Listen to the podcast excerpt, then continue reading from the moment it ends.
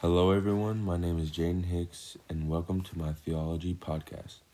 Today, we are going to be talking about on the theology of Christ, of His church, and on the theology of Christ and His church's relation to religious diversity.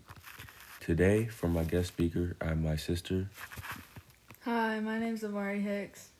and she's going to be explaining all these answers. First off, we're going to be talking about on the theology.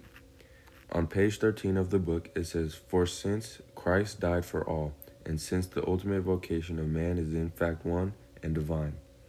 In other words, how can someone be saved if they aren't brought into the church or if they haven't been brought into, you know, learning about Jesus Christ and God Himself? How can they be saved? Like how this quote says. Okay. I think no matter what, if you're a good person, God will see that and He'll be more forgiving, and you'll probably go to purgatory. And yeah, Right, right, right. So you're saying as long as you're a good person, you do good deeds, you love your neighbor as such, then you have a chance to be saved. yes. Yes. Next, we have on the church. On page 20, it explains that through the power of the Spirit founds the church, which is instrument for the salvation to the entire world, because his church is the sacramental body of the Christ to the world. Amari, why is it vital to go to church if you believe in God?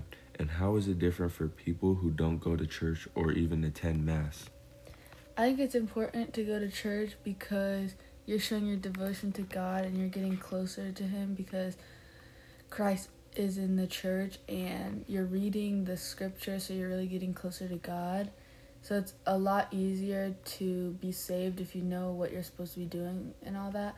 But if you do not attend church, I think you're probably going to have to go to purgatory and be saved because you don't know as much about God, so you probably have sinned and I just think it's closer to get close to God and the church.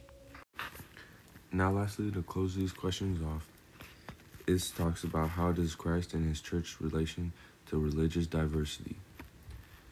So, in page 26, it says, cannot be possible as a regular practice given our deep differences in understanding God.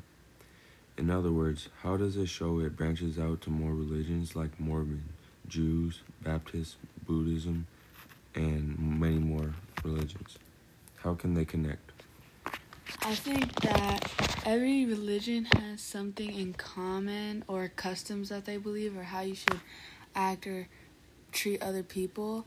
And for example, like um, help thy always help thy neighbor or be kind to thy neighbor. No matter what religion you are or people around you are, you should always be nice to other people. And I think that every single religion in the ch- and in the church they believe that and they teach that, so that can connect every single religion. This podcast has now ended. Thank you for watching. This is Jaden Hicks along with my speaker guest, Amari Hicks. Thanks for watching.